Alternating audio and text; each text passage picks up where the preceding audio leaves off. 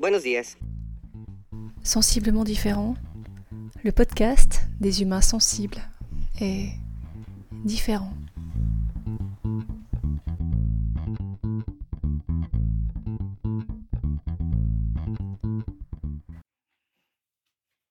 Aujourd'hui commence une nouvelle formule, une nouvelle étape dans cette aventure du podcast.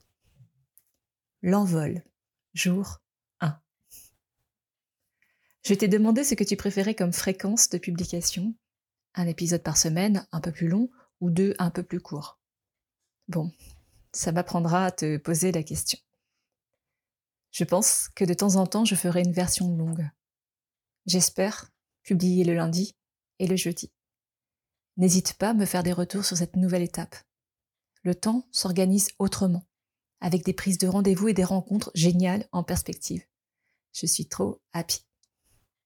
Allez, c'est parti. Salut. Cet épisode, ah ben non, un jour un thème à podcast, it's over.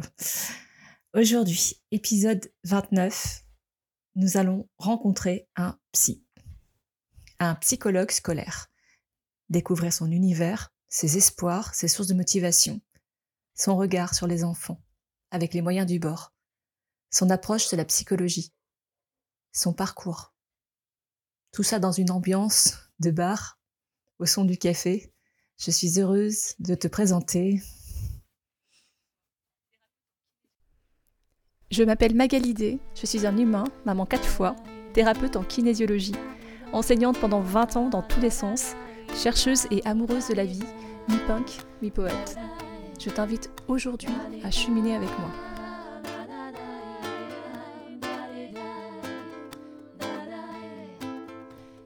Abonne-toi à ce podcast que tu peux trouver sur toutes les plateformes pour ne rien manquer et participer à cette aventure extraordinaire, la tienne. Tu peux choisir d'être simple auditeur ou de devenir acteur.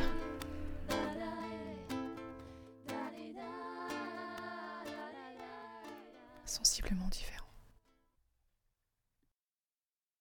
On a démarré. D'accord. Bonjour Stéphane. Bonjour euh, Magali. Comment vas-tu? Bah écoute, je vais bien euh, devant un thé euh, au chaud euh, après une journée plutôt sympa. Qu'est-ce que tu pourrais dire de toi si tu voulais te présenter en quelques mots? Ah, alors je suis un auditeur des podcasts, hein, donc je vais commencer par je suis un humain. Je suis un humain. Je vais dire un accompagnant, un ami et un papa. Ok. Super. Euh, je t'ai demandé de venir aujourd'hui, ou du moins de, faire cette entrevue, parce que j'avais envie que tu parles de ton métier et de ton approche euh, de l'humain, justement, parce qu'elle elle est particulière. Alors mon métier c'est psychologue, euh, avec des enfants essentiellement. Alors peut-être commencer par pourquoi ce métier? Euh, Pourquoi ce métier, Stéphane? alors voilà, je fais les questions et les réponses.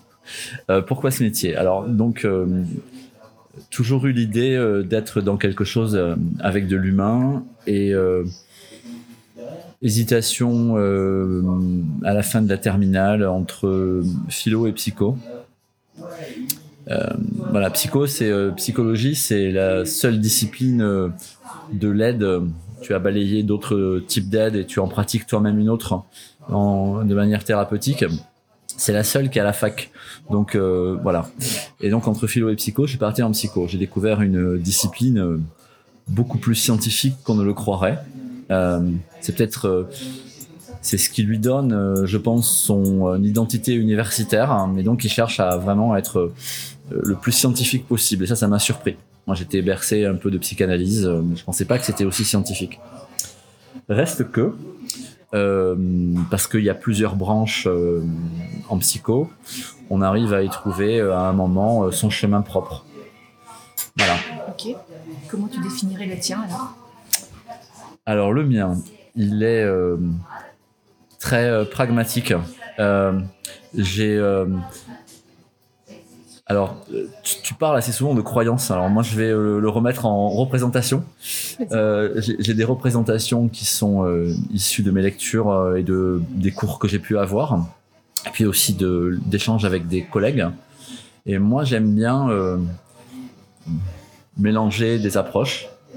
Et en fait, euh, je crois que j'ai du mal à rentrer dans une chapelle théorique et à me dire qu'il faut toujours faire pareil et que il faut avoir euh, toujours le même cadre. En gros, j'essaye euh, d'adapter mon mon approche à la personne elle-même. Moi, je m'occupe plutôt d'enfants en difficulté.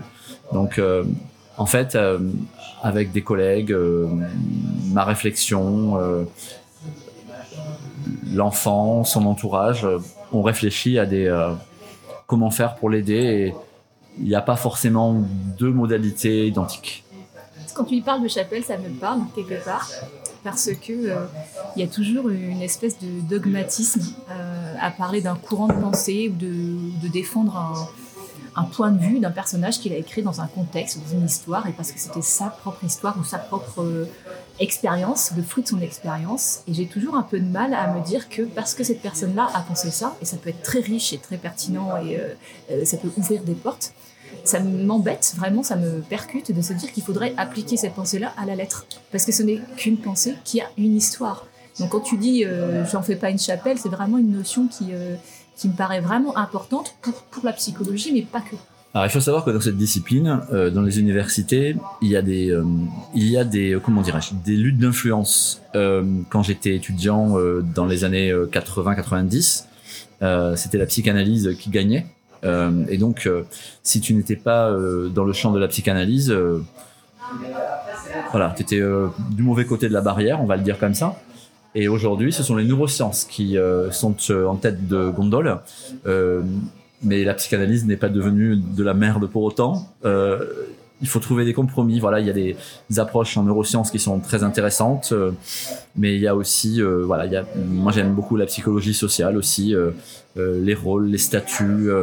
voilà, c'est des choses qui me parlent aussi beaucoup dans une cour de récré ou dans une classe. Et voilà. Et puis après, avant tout, il y a le sujet, l'individu, ce qu'il va te renvoyer, qu'est-ce qui dysfonctionne où est la souffrance et comment on peut euh, faire bouger ça. Et après, c'est euh, faut être un peu créatif aussi. Est-ce que tu continues, toi, à, lire et à, et à t'instruire et à apprendre sur le domaine de la psychologie et de la psychanalyse pour, pas, assez. pour alimenter ton... Pas assez. par manque de temps, tu penses Ouais, je pense par manque de temps. Puis j'ai plein de hobbies aussi dans la vie, donc je me pose pas assez. Mais j'essaye un peu. Alors, je, je suis devenu un auditeur pas seulement de ton podcast. je l'écoute pas mal de choses. Euh, voilà, euh, des, des, ça peut être des, voilà, des, des, des cours qu'on peut retrouver euh, en audio, voilà, sur différents médias. Voilà. C'est vrai que ce lecteur audio, il a, il a quand même l'avantage de nous laisser une forme de liberté par rapport à ce qu'on fait à côté. On peut être en voiture, on peut être en train de courir. Exactement ça. Et du coup, on n'est pas forcément obligé de ne faire que ça. Alors, je, m'adresse quand même à quelqu'un qui, n'aime pas faire deux choses à la fois, j'en ai conscience. En est-il capable? Mais, mais c'est vrai que cette version euh, de pouvoir écouter quelque chose, ça nous ouvre des perspectives d'apprentissage qui sont énormes, je trouve. Euh, je sais pas, c'est peut-être moins prenant, euh, moins prenant. Ça fait, euh, ça fait du lien. Ça, ben, comme le thé qu'on a devant nous, ça infuse doucement. voilà, mais je pense que je ne fais. Alors, des fois, je peux me dire que je ne suis pas assez théorique, peut-être trop dans l'action, mais ça colle assez bien à ma personnalité. Donc, comme tout un chacun, j'essaie de faire coller euh, mon métier à ma personnalité. Qu'est-ce que tu rencontres sur le terrain et euh, qu'est-ce qui te nourrit au niveau de l'expérience euh, professionnelle? Le mot rencontre est la première chose qui va, c'est le mot magique, c'est le mot rencontre.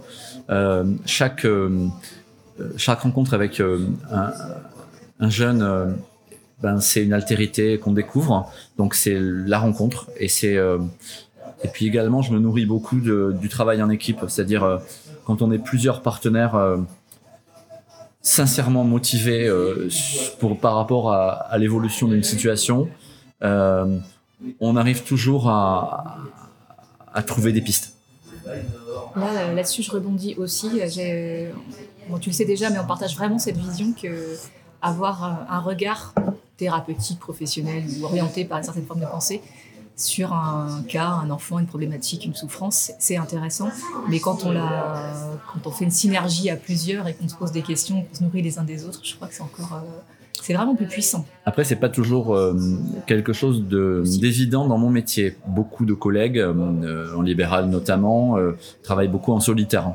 bon, il y a des, il existe des mécanismes de, de, régulation ou de supervision où on retrouve d'autres professionnels pour débattre de cas, mais tu peux en faire un exercice euh, finalement très solitaire. Euh, moi, je dirais euh, à éviter, mais ça peut être un écueil. Et, et puis, de toute façon, des fois, la manière dont tu appréhendes une situation, bah, tu te plantes quoi. Des fois, tu tu y es pas quoi. Et, c'est bien d'avoir d'autres regards sur la même situation. Voilà. À quel moment tu sais que tu as réussi? Ah, Ça, c'est une bonne question, votre honneur. Euh, allez, on va dire que quand, quand l'hémorragie s'arrête, euh, c'est-à-dire quand euh, ça se dégrade plus. Déjà, euh, c'est un premier niveau de réussite. C'est-à-dire, on a étayé le truc, on, tient, on tient l'édifice. ça se, voilà. Et après, quand je sens chez l'individu, et pour un enfant, c'est plus difficile que chez un adulte, la notion de demande et la notion de désir de changer. Quand on sent chez l'individu des, des petites choses, des petites choses qui s'illuminent et des euh, comment dirais-je, qu'on sent qu'il se remet en mouvement dans le bon sens. C'est-à-dire que il euh, il arrive à, à, se saisir d'outils qu'on lui tend. Euh, quand un enfant ou un individu va mal, tu vas lui tendre plein d'outils. Il ne s'en saisit pas, il les rejette ou il les dénie. Voilà, c'est peut-être, c'est ça. Quand l'autre se saisit des outils qu'on lui propose et qui commence à prendre euh, en charge son propre chemin Voilà, alors évidemment, c'est plus, plus évident pour un adulte. Un enfant, euh, il va avoir euh, papa, maman qui vont lui dire attention, il faut que ça change. la maîtresse va lui dire ça, moi je peux lui dire ça. mais lui, tant qu'il n'en est pas convaincu et tant qu'il. Bah, c'est un peu comme un adulte, hein, tant qu'il voit, tant qu'il voit pas l'intérêt de changer ou de bouger, ça peut être compliqué. Tu vois chez des enfants ce désir profond de changer? Parfois. Oui, mais euh, ils n'ont pas toujours. Euh, euh, comment dirais-je? Ils n'en ont pas toujours conscience. Ils, savent que la chose ne va pas, mais le changement ne passe pas que par eux, souvent chez les enfants. C'est-à-dire que quelque part, si, moi je suis un enfant, je vois bien que ça merde un peu, mais je sais qu'il faut peut-être qu'autour de moi, il y a quelques autres personnes qui, qui, bougent un peu. Et les enfants, ils ont du mal à voir ce, ce schéma un peu systémique. Tu veux dire que si on veut réellement euh, apporter du soutien euh, à un enfant, il faudrait d'abord euh, commencer par écouter les adultes et aider les adultes avec qui, lesquels ils En tout cas, il faut que tout le monde soit dans, ce, dans cette énergie de bouger. Voilà.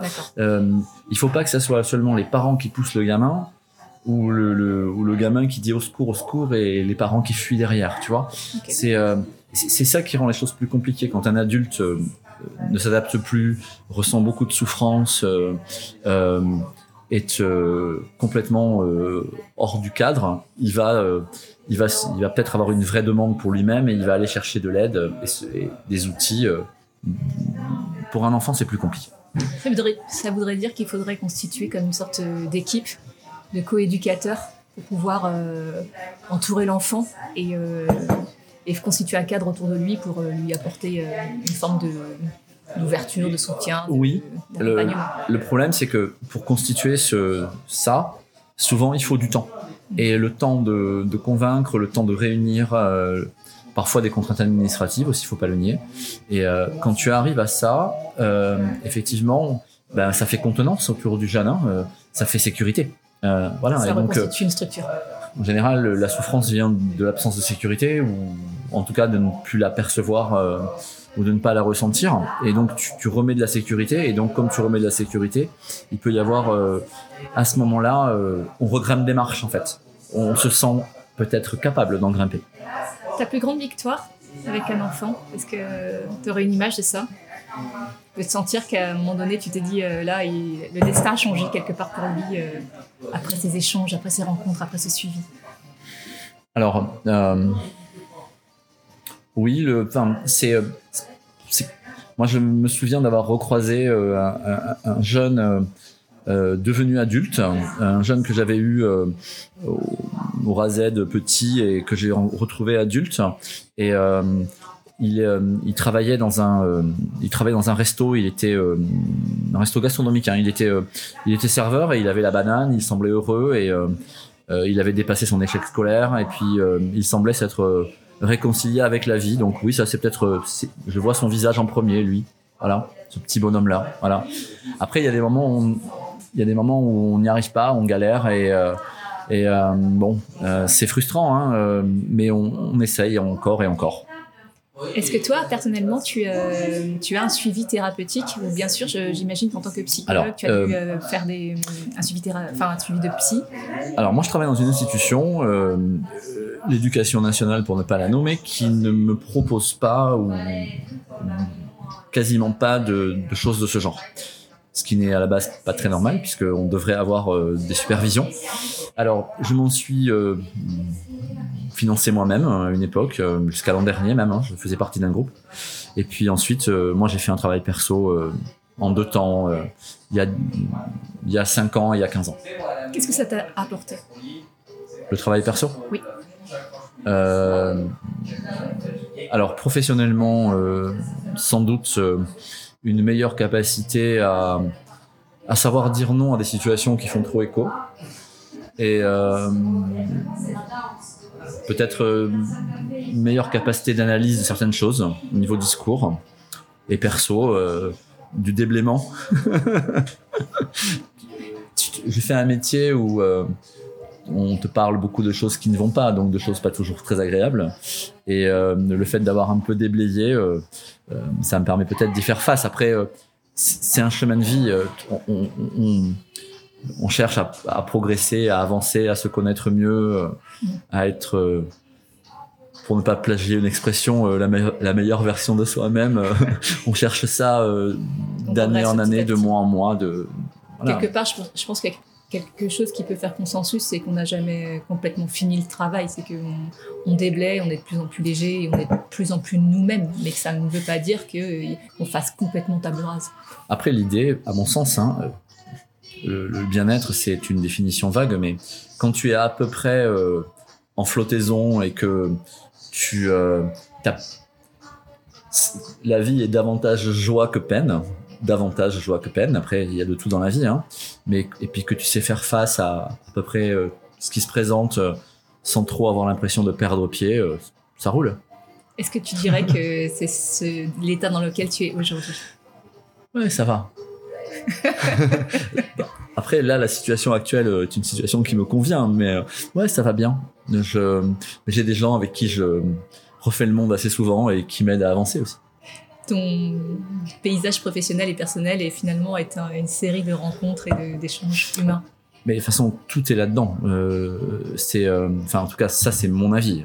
Je ne le, voilà, ce sont des rencontres euh, fortuites et fort heureuses parfois qui font que, eh bien, tu es encore plus fort dans ton boulot et encore plus bien dans ta vie.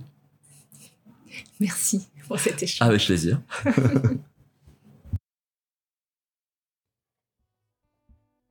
Si tu as aimé cet épisode, partage-le en me taguant. Tu peux aussi mettre 5 étoiles sur ta plateforme d'écoute préférée. Et n'oublie pas, maintenant tu peux me trouver sur YouTube.